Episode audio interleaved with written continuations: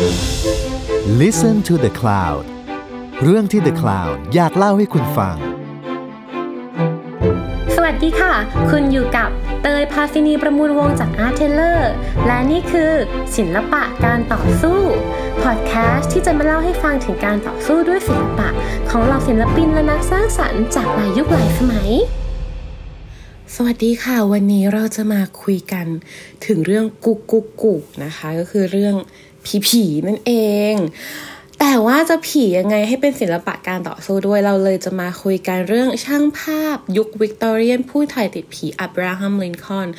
แต่เรื่องราวมันไม่ได้เป็น linear หรือเส้นตรงขนาดนั้นว่าเป็นช่างภาพวิกตอเรียนถ่ายติดผี แล้วก็มีอับราฮัมลินคอล์นขึ้นมา มันมีทั้งเรื่องของการลึกลับซ่อนเงื่อน ทั้งการปลอมหรือเปล่า ทั้งคดีความและ และเบื้องลึกเบื้องหลังที่นักประวัติศาสตร์ศิลปะเขาพูดถึงกันหลักเขาพูดถึงประเด็นไหนบ้าง ที่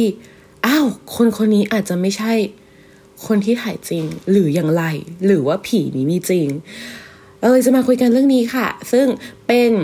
อ่า เป็นมิสทรีที่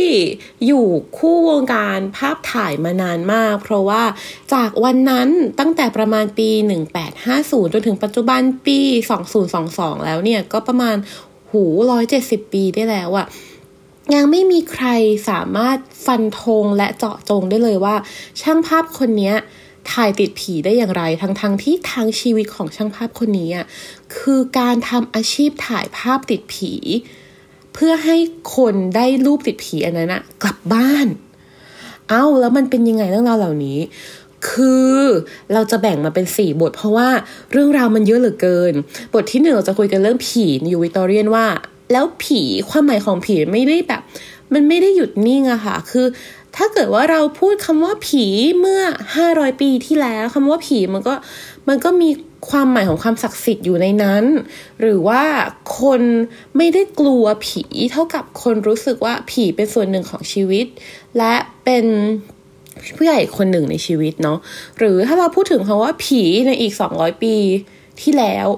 เขาก็จะมองว่า เอ้ย ผีก็คือความคิดถึงหรือความรักของคนที่จากไป และถ้าเกิดเราพูดถึงผีในยุคปัจจุบันมันก็จะมีเซนส์ของความกลัวขึ้นมาหรือความล่าท้าผีที่เราใช้คำว่าล่านะคะว่าท้า คือเราต้องใช้ความกล้าในการไปพบเจอผี ซึ่งมันจะแตกต่างกันมากกับเซนส์ของคำว่าผีในเมื่อ 500 ปีที่แล้วหรือว่า 200 ปี 300 ปีที่แล้วที่คำว่าผีมันไม่ต้องล่าและไม่ต้องท้า เพราะว่ามันมีอยู่จริง และมันใกล้ชิดกับเรา และเรารู้ว่าผีนั้นน่ารักประมาณนี้ คือเรื่องผีวิเรียนสองคือเรื่องภาพถ่ายกับผีว่า แล้วการเกิดขึ้นของภาพถ่ายหรือการเกิดขึ้นของสิ่งต่างๆยุควิกตเรียนมันส่งผลยังไงกับการเห็นผีกับผีที่อยู่ในชีวิต และสามก็คือพูดถึงเบื้องหลังภาพผีว่าธุรกิจภาพถ่ายผีแห่งนี้ที่ช่างภาพคนนี้ทำขึ้นมาเนี่ยมันเป็นหน้าตาอย่างไร และสี่คืออนาคตจากผีว่า แล้วผีสรรสร้างอะไรให้เราได้บ้าง เรามาเริ่มกันเลยดีกว่าว่า ภาพถ่ายอะค่ะ ภาพถ่ายเกิดขึ้นตอนปีหนึ่งคือภาพถ่ายเกิดขึ้นตั้งแต่ประมาณปีแบบหนึ่งแปดต้นๆแล้วเนาะแต่ว่าภาพถ่ายมันกลายเป็นสื่อสาธารณะ เพราะว่าฝรั่งเศสซื้อสิทธิบัตรเนี่ยตอนปี 1839ทำให้วิทยาการภาพถ่ายไปไปไวมากๆ ตั้งแต่ปี 1840 1850 60 เพราะว่าทุกคนอะเข้าถึงได้ทุกคนช่วยกัน หาเทคนิคใหม่ ๆ ในการถ่ายหรือว่า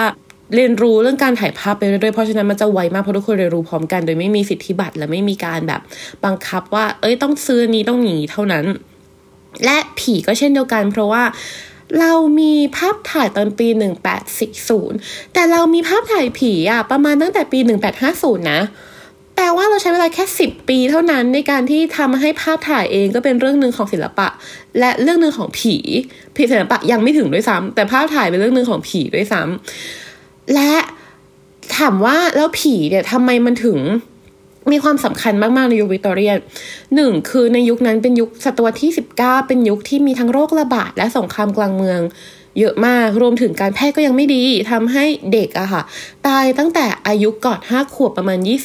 20-40%แปลว่ามันเป็นสังคมที่เกิดการสูญเสีย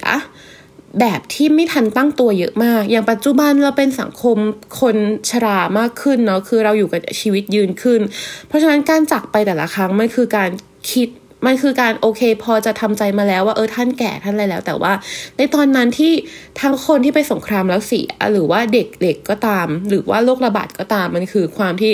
ไม่มีใครเตรียมตัวขนาดนั้น เพราะฉะนั้นอะคนที่ยังอยู่อะค่ะ แน่นอนว่ามันต้องรู้สึกว่า เออ ฉัน ฉันคิดถึง ฉันอยากรู้ว่าเขาเป็นยังไงบ้าง ฉันมันยังรู้สึกว่ามันมีห่วงอยู่ ซึ่งห่วงเนี้ยมันอาจจะไม่ใช่ห่วงของคนเสียไปแล้วด้วยซ้ำแต่มันคือห่วงของคนที่ยังอยู่ เพราะฉะนั้นน่ะ ธุรกิจที่ทำกับเรื่องความตายในยุควิกตอเรียน่ะ จึงเจริญรุ่งเรือง คือในอีกแง่หนึ่งมันคือเรื่องของการไว้ทุกข์ด้วยเนาะอย่างเช่นเรื่องของเสื้อผ้าสีดำหรือว่าจิวเวลรี่ เครื่องประดับต่างๆ ที่เป็นสีดำหรือเครื่องประดับที่ทำให้รำลึกถึงคนที่เสียไปแล้ว สิ่งเหล่านี้ก็กลายเป็นธุรกิจหนึ่งขึ้นมาที่ในยุคนั้นการไว้ทุกข์ก็เป็นเรื่องใหญ่มากๆไว้ทุกข์ประมาณ 3 ปี แล้วก็จะมี step เนาะว่าแบบต้องใส่สีนี้เท่านี้สีนี้เท่านี้สีนี้เท่านี้ แน่นอนว่าธุรกิจเสื้อผ้าก็ก็มีส่วนหนึ่งที่ทำเรื่องนี้โดยเฉพาะ หรือว่าจิวเวลรี่หรือว่าของตกแต่งบ้านต่างๆ ด้วยเช่นกัน แต่ในอีกแง่หนึ่งอันอันเนี้ยคือเรื่องของการไวทุกคือเรื่องของการที่แบบโอเคเราเราทำใจ แต่อีกในแง่หนึ่งที่รุ่งเรืองมาก ๆ คือธุรกิจคนทรง คือมันรุ่งเรืองขนาดไหน มันรุ่งเรืองขนาดว่าเรามีหนังสือพิมพ์อะค่ะ ที่พูดถึงเรื่องวิญญาณโดยเฉพาะเลยอะแล้วหนังสือพิมพ์เนี่ยก็จะออกทุกออกทุกวัน แล้วก็จะมาแบบว่า คนนี้เจออันนั้น คนนี้เจออันนี้ คือในไทยก็มีเนาะพวกหนังสือไหว้หวยหรือว่าหนังสือผีแต่ว่า ในตอนเด็กๆเราแบบเห็นก็คือประมาณอาทิตย์ละครั้งอะไรอย่างเงี้ยแต่นี่คือทุกวันจริง ๆ ในยุควิกตอเรียน แล้วถึงแม้ว่าในยุควิกตอเรียนจะเป็นยุคที่ศาสนากลับมามีบทบาทมากขึ้น แต่ว่าเรื่องของคนทรงก็เป็นเรื่องที่ผิดไปจากความเชื่อนรกสวรรค์ แต่ว่าหลาย ๆ คนพ่อแม่สามีภรรยา ก็เลือกที่จะติดต่อคนที่เรารักที่จากไปแล้วเนี่ยค่ะ ผ่านทางคนทรงเพราะว่ามันก็เป็นเหมือนเชลเตอร์เนาะมันก็เป็นเหมือนแบบทางเลือกทางเลือกหนึ่งเป็นเหลืองที่พึ่งทางใจหนึ่งแล้วอีกอย่างหนึ่งอีกอย่างอีกประเด็นหนึ่งที่ธุรกิจคนทรงหรือว่าธุรกิจเหนือธรรมชาติแบบเนี้ยค่อนข้างขัดกับหลักศีลธรรมศาสนาในยุคนั้น เพราะว่ามันเป็นธุรกิจที่ค่อนข้างโป๊อย่างเช่นคือ คนทรงบางคนอะเขาจะสื่อสารกับวิญญาณนะคะ แล้วเขาก็จะพ่น ectoplasm ขึ้นมา มันจะเป็นของกึ่งเหลว กึ่งใส กึ่งแข็ง ที่มันจะแบบถ้าเกิดว่าเคยดูหนังเรื่อง Haunting House in Connecticut อะมันคือสิ่งนั้นแหละ หรือว่าลองไป search ใน Google ดูก็ได้ค่ะ ectoplasm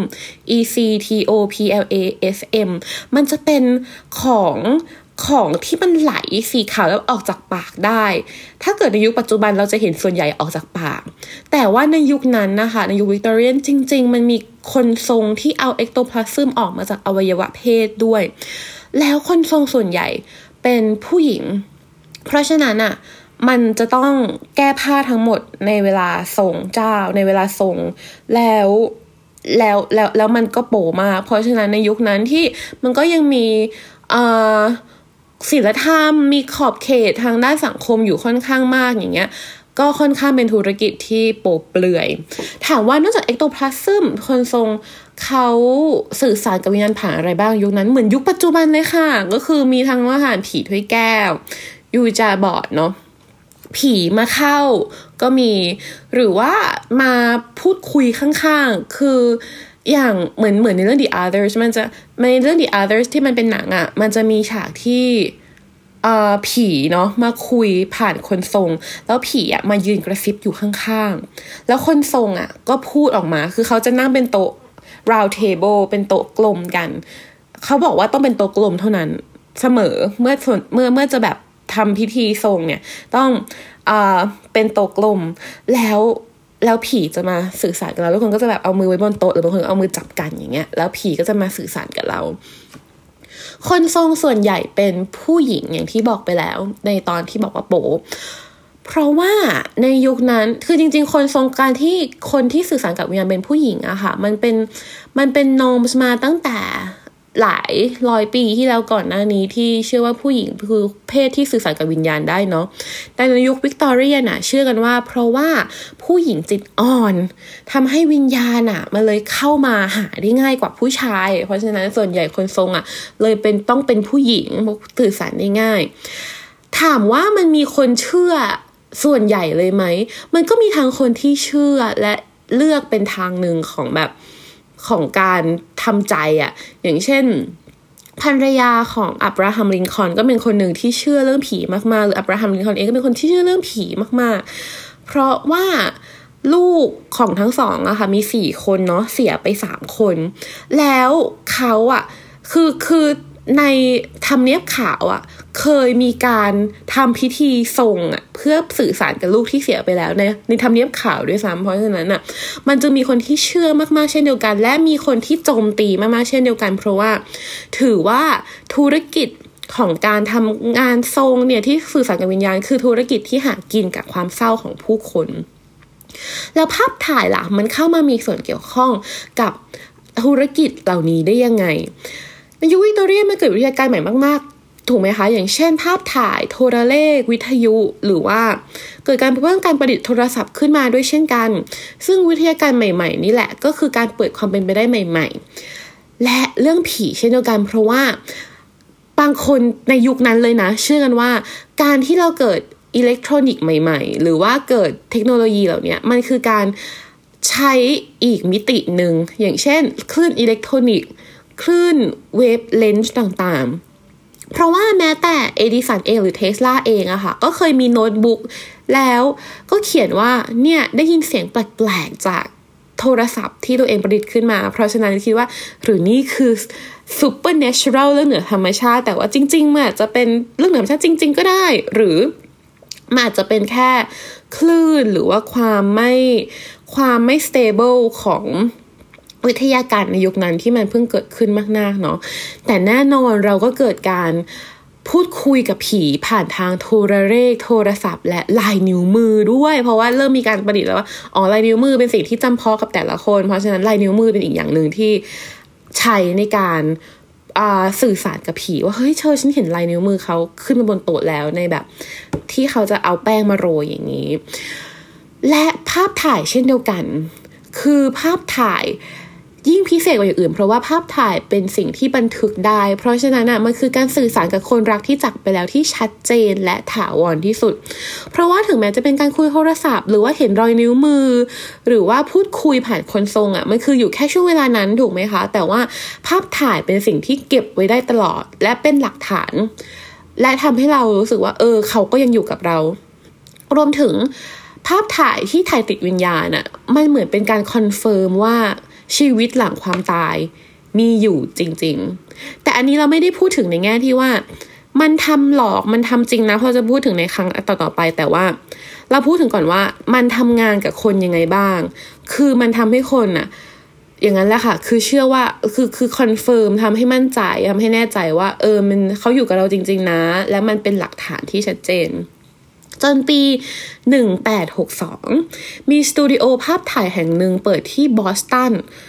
แล้วก็เริ่มบอกกันว่าเฮ้ยที่เนี่ยถ่ายติดวิญญาณได้จริง ๆ เพราะว่าก่อนหน้านี้พวก Ghost Club ต่างๆ หรือคนทรงก็มีการพยายามติดต่อกับผีผ่านภาพถ่าย แล้วก็พยายามแบบให้มีภาพถ่ายแล้วติดผี แต่มันจะถูกแหกว่าไม่จริง ไม่ว่าจะเป็นการใช้เทคนิคของการซ้อนภาพ หรือว่าถ่ายไว้ก่อน แล้วก็ให้อีกคนนึงอะมาถ่ายทับกับภาพเดิม แต่ว่ามายืนอยู่ข้างหลังแล้วภาพสมัยก่อนนะคะ ด้วยความที่ว่ามันสปีดชัตเตอร์ ยาวมากๆต้องเปิดต้องเปิดรถแสงนานมากๆ แบบเป็นนาทีนาที เพราะฉะนั้นน่ะถ่ายคนนี้เสร็จแล้วออกไปอีกคนหนึ่งที่เข้ามาค่ะ เข้ามาแค่แบบสามสิบวิแล้วออกอย่างเงี้ย มันก็ทำให้ได้เป็นร่างมัวมัวหรือร่างที่ไม่ที่มันเป็นแค่แบบขาวๆตุ่นๆอยู่ข้างหลังนั่นเอง แต่สตูดิโอแห่งนี้ที่บอสตันที่ช่างภาพคือวิลเลียมเอช มัมเลอร์เนี่ยเขาถ่ายติดผีจริง ๆ เพราะว่าคุณเราจะแค่ไปนั่งตรงนั้น แล้ว ช่างภาพจะทำให้เราดูเลยว่า เอ้ย เขาแค่ถ่ายนะ แล้วก็ล้างยังไงก็คือตามเข้าไปดูได้ แล้วเอามาคือตอนนั้นต้องล้างแล้วก็ต้องเอามาต้องเอามาเอาภาพมาเจอกับแสงทำภาพมาประทะแสงเพื่อให้ภาพมันขึ้น ทุกอย่างที่ process ทั้งหมดเนี้ยไม่มีการให้คนไม่เห็นเลยหรือว่าไม่มีการอินเทอร์รับอะไรเลย แต่มีวิญญาณโผล่ขึ้นมาที่รูปสุดท้ายจริง ๆ แล้วาพวิญญาณที่ขึ้นมา ก็มักจะได้รับการอธิบายว่า เฮ้ยหน้าเหมือนน้าฉันที่ตายไปแล้วเลย หน้าเหมือนคุณแม่ฉันหน้าเหมือนภรรยาหน้าเหมือนลูกฉันที่ตายไปแล้วเลย ซึ่งมัมเลอร์เองแต่เดิมทีไม่ได้เป็นช่างภาพแต่ว่าเป็นนักทำเครื่องประดับ แล้วเขาอะก็เรียนรู้การถ่ายภาพเขาบอกเขาเรียนรู้การถ่ายภาพ แล้วปรากฏว่าขณะที่กำลังเรียนรู้อยู่เขาเพราะว่าเขาถ่ายตัวเองเป็น self-portraitแล้วเห็นว่ามีญาติที่เสียไปแล้วเมื่อ 12 ปีที่แล้วอะมายืนอยู่ใกล้ๆ เพราะฉะนั้นน่ะเขาก็เลยบอกว่า เฮ้ยเขาก็เลยลองกับคนอื่น ลองกับอย่างอื่นแล้วพบว่าเขาถ่ายติดวิญญาณจริง ๆ เขาเลยเปิดธุรกิจนี้ขึ้นมา คือเป็นช่างภาพถ่ายติดวิญญาณ มีคนมากมายที่เข้ามา ไม่ว่าจะเป็นการ เชื่อจริง ๆ หรือเป็นการทดสอบรวมถึงช่างภาพที่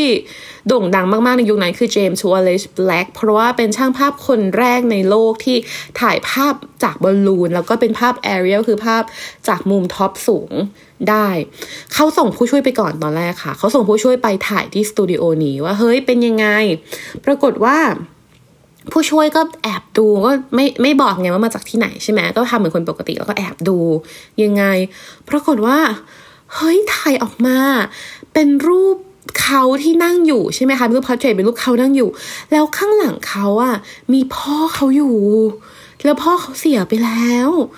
เฮ้ยเขาก็แบบเฮ้ยนี่มันเรื่องจริง เพราะว่าเขาดูทุกขั้นตอนอะแล้วมันไม่เห็นเลยว่าจุดไหนที่มันจะปลอมได้อะเขาก็เลยกลับไปหา เนี่ยหัวหน้าเขาเลยวิลเลียมอ่าเจมส์วอลเลซแบล็กแล้วก็บอกว่า มันเป็นเรื่องจริงคนแบบเฮ้ยแล้วคนอื่นหรือว่านักนักคนที่อยู่ด้วยกันอย่างเงี้ยบอกเฮ้ยจริงเหรอเจมส์วอลเลซแบล็กก็เลยมาเองเลย แล้วปรากฏว่า เขาก็บอกเลยว่าฉันจะมาเพื่อทดสอบอะไรเงี้ย แล้วเขาก็ไปนั่งให้ให้อามัมเลอร์ถ่ายช่างภาพคนถ่ายวิญญาณนี้ถ่าย ปรากฏถ่ายแล้วเขาก็ดูเข้าไปในห้องมืดดูทุกขั้นตอนทำอะไรทุกขั้นตอนเลย แล้วปรากฏว่าพอรูปออกมา มันมีรูปพ่อเขาเหมือนกัน คือคนละพ่อกับผู้ช่วยนะ พ่อของเขาอะพ่อของแบล็กเองอะค่ะ อยู่ในรูปด้วยเช่นกัน เขาก็เลยแบบ เฮ้ย แล้วฉันจะ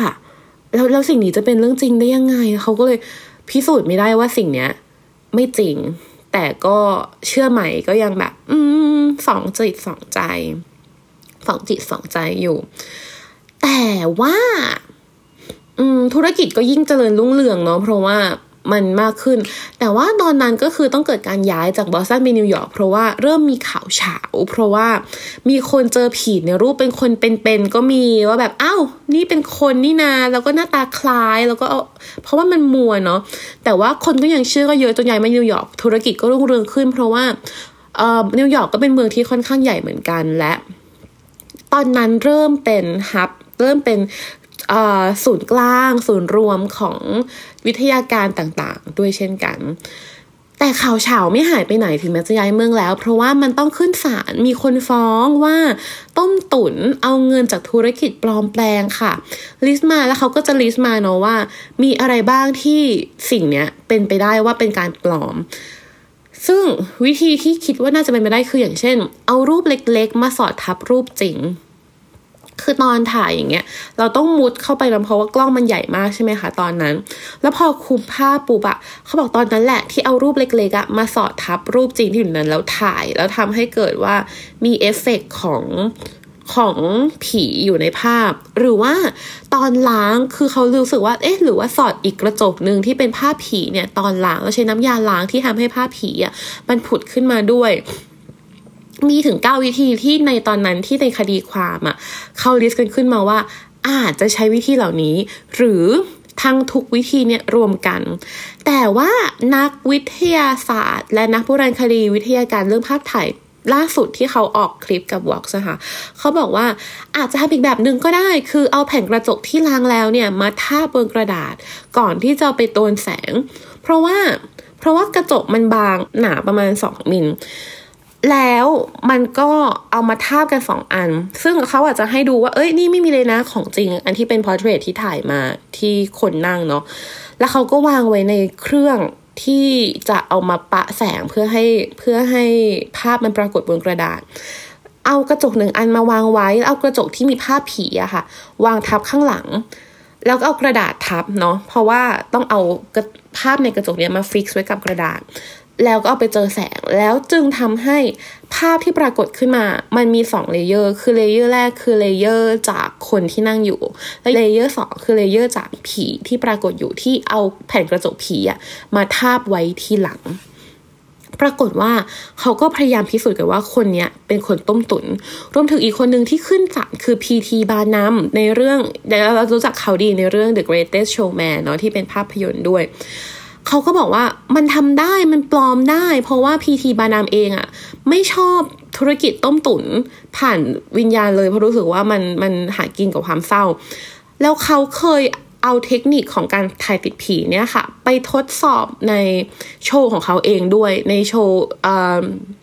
The Greatest Showman หรือว่า PT บานำทำธุรกิจทำธุรกิจเซอร์คัสเนาะคือพวกแบบละครสัตว์ต่างๆ หรือว่า ธุรกิจโชว์ แล้วเขาก็บอกว่ามันทำได้ แต่สุดท้ายเมื่อมันพิสูจน์ไม่ได้ว่ามัมเลอร์ทำด้วยวิธีไหนทำให้ตอนปีหนึ่งแปดหกเก้าเนี่ยค่ะศาลต้องพิสูจน์ว่าศาลต้องตัดสินว่า ไม่มีความผิดในการต้มตุ๋นซึ่งพอศาลตัดสินปุ๊บ หนังสือบางเล่มบอกว่า มัมเลอร์ก็จนไม่มีคนมาเข้า แต่บางตำราบอกว่า ตัดสินปุ๊บ ยิ่งเจริญรุ่งเรือง โอ้โห เป็นหน้าเป็นหลังเลย แต่ว่าถ้าเกิดว่าดูตามหลักฐานจริง ๆอะ่ะมันจะแบบหลังมากกว่า คือเราเห็นมากขึ้นว่ามีการโฆษณาในหนังสือพิมพ์ผีที่บอกไป และมีภาพถ่ายของมัมเลอร์ดีๆ ไม่ถึงว่าที่น่าสนใจหรือว่าที่เกิดขึ้นเยอะมากๆในช่วงหลังปี 18 69 ที่เกิดการตัดสินคดีความเนาะรวมถึงตอนปี 1872 ที่เมียม่ายของลินคอนซึ่งลินคอนเขาโดน ยิงเสียชีวิตที่โรงละคร แล้วปรากฏว่าเมียไม้ของลินคอนเนี่ยเขาก็รู้สึกเศร้าแล้วก็ได้ยินว่าเฮ้ยมันมีช่างภาพคนหนึ่งถ่ายติดผีได้คือที่นี่ เขาเลยมาแล้วก็ไม่ได้บอกด้วยนะว่าฉันคือภรรยาไม้ของอ่าทานิบดีอับราฮัมลินคอนแล้วก็ถ่ายปรากฏว่าพอถ่ายปูบะข้างหลังอะพบเงาของอับราฮัมลินคอนยืนอยู่แล้วก็แตะไหลเขาแบบเฮ้ย เขายังอยู่แล้วก็ยิ่งดังเลยว่าถ่ายติดผีอับราฮัมลินคอนและนั่นแหละค่ะก็คือคนก็เลยรู้สึกว่า โอเค มันจริง แล้วสุดท้ายก็ทำธุรกิจนี้จนตายตอนปีหนึ่งแปดหนึ่งแปดแปดสี่แต่ว่าเราถึงบทที่สามแล้วเรื่องของเบื้องหลังภาพผีตลอดมาเราเชื่อว่าคนที่ทำธุรกิจนี้ คนที่ถ่ายภาพนี้คนที่คิดสิ่งนี้คือ คือตัวมัมเลอร์ที่เป็นช่างภาพ แต่ถ้าไม่ใช่ล่ะ เพราะว่าล่าสุดเกิดการ discuss ในวงวิชาการและเกิดอ่า thesis การเขียนบทความวิชาการขึ้นมาอันหนึ่งที่บอกว่า จริงๆแล้วคนที่อยู่เบื้องหลัง อาจจะมีอีกคนหนึ่งก็ได้ที่ไม่ใช่มัมเลอร์ เอาแล้วคือใครล่ะ คือใน memoir หรือว่าในหนังสือที่มัมเลอร์เขียนถึงชีวิตตัวเอง เขาบอกว่าคนที่มาสอนเขาในการถ่ายภาพคือผีผู้หญิงมา แต่ว่าสตูดิโอที่มัมเลอร์ทำงานอยู่ไม่ใช่ของเขาเองนะ แต่เป็นถ้าเกิดเราดูที่หลังภาพเราเห็นว่ามันเขียนว่า Mrs. Stewart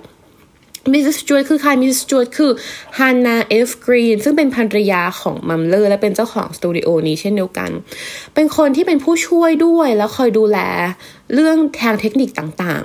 ๆฮันนาเนี่ยค่ะ ก่อนที่จะมาทำสตูดิโอตอนปี 62 เป็น ทำงาน hair jewelry มาก่อน คือสมัยก่อนเวลาคนที่เสียไปแล้วอะบางครั้งเขาจะเอาผมของคนที่เสียไปแล้วมาทำเป็นเครื่องประดับ เพื่อรำลึกถึงคนที่เสียไปแล้วเนาะ เป็นเป็น mourning jewelry แล้วฮันนาเองก็เป็นคนที่เคยฝึกถ่ายภาพด้วยเช่นกัน เพราะฉะนั้นอะมันจึงเกิดบทความวิชาการมาเมื่อไม่กี่ปีที่แล้วที่พูดประเด็นที่ว่า เนี่ยพอดูตามไทม์ไลน์ชีวิตแล้วก็ record จาก จากทางรัฐแล้วอะค่ะฮันนาดูเป็นคนที่คิดริเริ่มสิ่งนี้นะเขาคือคนที่เปิดสตูดิโอเขาคือคนที่ถ่ายรูปมาก่อน และเขาคือคนที่ทำงานนอกจาก hair jewelry แล้วอะฮันนาทำงานเป็นคนทรง เอ้ย เป็นคนทรงอยู่แล้ว แล้วจึงมีความเป็นไปได้ว่า หรือธุรกิจภาพถ่ายติดวิญญาณเนี่ยคือการขยายธุรกิจจากธุรกิจคนทรงของแฮนนามานี้เอง แล้วเขาก็ถามว่าอ้าวแล้วแล้วทำไมแล้วแล้วทำไมถึงไม่เป็นคนถ่ายเองทำไมถึงต้องให้มัมเลิศที่เป็นสามีเนี่ยเป็นคนออกหน้า ก็มีคำอธิบายขึ้นมาว่า เพราะว่าในสมัยนั้นน่ะมันเรื่องธรรมดาไหมที่ผู้หญิงจะเป็นผู้ช่วยช่างภาพอย่างที่ฮันนาเป็น เป็นเรื่องปกติ ผู้หญิงเป็นผู้ช่วยช่างภาพเยอะมากแต่ถามว่าธรรมดาไหมที่ผู้หญิงจะเป็นช่างภาพ ไม่ แม้ว่าในยุคนั้นนะคะมันจะเกิดแนวคิดของนูซูแมนขึ้นมาหรือผู้หญิงหัวก้าวหน้ามากขึ้นแล้วก็ตามว่า และใน new woman เชื่อกันว่า ภาพถ่ายเป็นอาชีพใหม่ที่ยังไม่มีอ่า patriarchy หรือว่าผู้ชาย prefer ผู้ชายเป็นใหญ่เท่ากับวงการวิชาชีพอื่น ๆ ในยุคนั้น คือผู้หญิงที่เป็นชนชั้นกลางหรือชนชั้นล่างทำทำงานอยู่แล้วไม่ว่าจะเป็นงานเสื้อการตัดเสื้อผ้า งานจิวเวลรี่งานซักล้าง งานแม่บ้านงานต่างๆ งาน maidแต่มันไม่ใช่วิชาชีพอะค่ะมันเป็นแรงงาน แล้วเขาเลยคุยกันว่า แล้วอะไรคือวิชาชีพถูกไหมเขาเลยบอกว่าวิชาชีพที่สำคัญที่ที่น่าจะเป็นได้ก็คือ ช่างภาพแต่ก็ยังยากมาก เพราะว่า ช่างภาพก็ต้องใช้เงินในการซื้ออุปกรณ์ต่างๆ ต้องใช้เวลาในการฝึกฝน เพราะว่าในยุคนั้นยิ่งเรื่องของเทคโนโลยี มันไม่ได้แค่มันไม่ปัจจุบันที่ถ่ายเราก็ได้เลยเนาะแต่ว่ามันต้องใช้การล้าง มันต้องใช้การเรื่องของเทคนิคมากมาย เพราะฉะนั้นอะมันต้องใช้เงินในการซื้อสารเคมีต่างๆ หรือว่าซื้ออุปกรณ์ต่างๆ และเยอะมากๆ รวมถึงรวมถึงความหนักด้วยเพราะว่า การถ่ายภาพในยุคนั้นทุกอย่างหนักมาก ไม่ว่าจะเป็นกล้องหรือขาตั้งกล้องหรืออะไรก็ตาม ที่แน่นอนว่าด้วยร่างกายมันอาจจะแบกได้ไม่เท่าผู้ชายอยู่แล้ว เพราะฉะนั้นผู้หญิงที่เป็นช่างภาพจึงเป็นเรื่องไม่ปกติขนาดนั้น และเป็นไปได้หรือเปล่า อันนี้ก็ตั้งคำถามกันว่าเป็นไปได้หรือเปล่าที่ การที่ฮันนาค่ะ ที่อาจจะเป็นเบื้องหลังมาสเตอร์มายเบื้องหลังเรื่องราวทั้งหมดเนี่ย เลือกที่จะเป็นคนคนผู้ช่วยแทนอะเพราะว่าอาจจะมีขั้นตอนบางอย่างก็ได้ที่ที่เธอทำอันอันนี้พูดถึงในแง่ที่ว่ามันหลอกลวงนะ เป็นไปได้ไหมว่ามันมีขั้นตอนบางอย่างที่ฮันน่าเป็นคนทำอย่างเช่นใส่ภาพไปข้างหลัง หรือว่า แอบไปใส่อะไรเพิ่มเพื่อให้ภาพมันเป็นภาพผีขึ้นมาหรือล้างด้วยสารเคมีอีกแบบนึงหรือเปล่า ที่คนไม่สนใจคนจะไม่สนใจถ้าเกิดว่าฮันน่าซึ่งเป็นผู้หญิงและเป็นผู้ช่วยทำมากกว่ามัมเลอร์เป็นคนทำเพราะฉะนั้นน่ะการที่หนึ่งให้สามีออกหน้าหนึ่งมันช่วยในแง่ที่ว่า คนรู้สึกว่าในคนในยุคนั้นเนาะเพราะว่าในคนในยุคนั้นยังมีความ ผู้หญิงผู้ชายอะไรชัดเจนอยู่ฮอลลีวูดเองรู้สึกว่าเออมีความเชื่อมั่นมากกว่าช่างภาพผู้หญิง และสองคือตัวเธอเองที่เป็นผู้หญิงอะที่คนไม่ค่อยสนใจว่าทำอะไรอะอาจจะไปทำ process บางอย่างข้างหลังเพื่อให้เกิดภาพผีขึ้นมา ก็ได้ รวมถึง อีกอย่างหนึ่งคือมัมเลอร์ไม่พูดถึงฮันนาเลยในหนังสือ memoir autobiography ของตัวเองที่เขียนขึ้นมา อาจจะเป็นเพราะว่าทะเลาะกันอยู่หรือเปล่า เพราะว่าช่วงหลังชีวิตก็ช่วงท้ายของชีวิตทั้งสองคนก็ไม่ได้ไม่ได้ลงรอยกันขนาดนั้น แต่มันก็น่าสนใจว่าหรือจริง ๆ แล้วมัมเลอร์ปิดบังอะไรบางอย่างอยู่ เลยเกิดเป็นข้อสันนิษฐานใหม่ผ่านหลักฐานแวดล้อมเหล่านี้ค่ะว่า หรือจริง ๆ แล้วฮันน่าเป็น mastermind เบื้องหลังทุกอย่าง แต่ว่าให้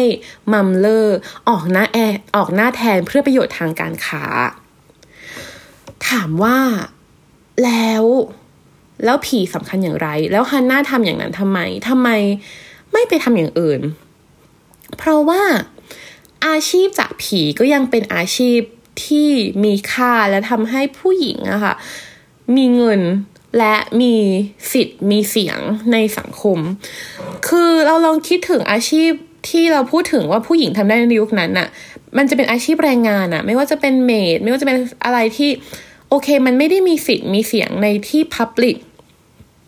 และถึงแม้ว่าจะมีเป็นมีเป็นช่างภาพก็ต้องสู้เยอะมากๆ และและแน่นอนว่ามันยากมาก ๆ แต่ว่าอาชีพจากผีเป็นวิชาชีพอย่างเช่นคนทรงหรือว่าหรือว่าการติดต่อผ่านผีได้ มันหนึ่งมันทำให้มีชื่อเสียงมากขึ้น มันทำให้เสียงของเรามีความหมายทำให้ตัวตนของผู้หญิงคนนั้นมีความหมาย และสองมันมีรายได้ที่มากกว่าการทำงานแรงงานแน่นอนอยู่แล้ว เพราะฉะนั้นในยุคนั้นมีคนทรงมากมายที่สร้างตัวจากการเป็นคนทรงแล้วไปเป็นอย่างอื่น เพราะว่ามีชื่อเสียงและมีเงินจากตรงนี้อะค่ะ ไม่ว่าจะมีคนทรงที่ผ่านตัวเป็น newspaper publisher คือทำงานหนังสือพิมพ์ หรือว่าเป็นโบรกเกอร์ที่ Wall Street และเป็น นักเขียนนิยายก็มีนักเขียนนิยาย ที่เขาจะเขียนนิยายเกี่ยวกับผู้หญิงที่เป็นประธานาธิบดีมีอำนาจเป็นต่างยกเป็นต่างๆที่ ที่มันส่งเสริมแนวคิด new woman แนวคิดของแบบการก้าวไปข้างหน้าของสิทธิสตรีมาก ๆ รวมถึงที่สำคัญที่สุดคือมีคนทรงที่เป็น campaign manager ในการหาเสียงครั้งที่สองของอับราฮัมลินคอนด้วยเช่นกัน ที่คนทรงคนนี้เป็นคนทรงที่ ดังมากๆอยู่แล้ว แล้วปรากฏว่าลินคอนหรือว่าภรรยาลินคอนก็รู้จักแล้วพอเจอกันก็ชอบแล้วก็เลยได้มาเป็น campaign manager เพราะฉะนั้นน่ะการเป็นคนทรงมันจึงเป็นเหมือนบันไดที่โอเคมาคนจะเป็นคนทรงไปตลอดชีวิต แน่นอนว่ามันก็เป็นอาชีพที่สร้างรายได้ได้มากกว่าอาชีพแรงงานแน่ๆแต่อีกในแง่หนึ่งคือมันเป็นอีกอาชีพที่ทำให้คนสามารถกระโดดคนนี่คือผู้หญิงเนาะผู้หญิงสามารถกระโดดขึ้นมาจากชนชั้น แรงงานหรือว่าชนชั้นกลางได้มีสิทธิ์มีเสียงมีอาชีพอื่น ๆ ในสังคมที่อันอื่นการเป็นเมดหรือการเป็นแรงงานอาจจะพรไวให้ไม่ได้ และโดยรู้ตัวหรือไม่รู้ตัวก็ตามอะค่ะ ประวัติศาสตร์บทนี้ของเรื่องผีมันมันไม่ค่อยถูกพูดถึงแน่นอนใน feminist movement ต่าง ๆ เนาะเพราะว่า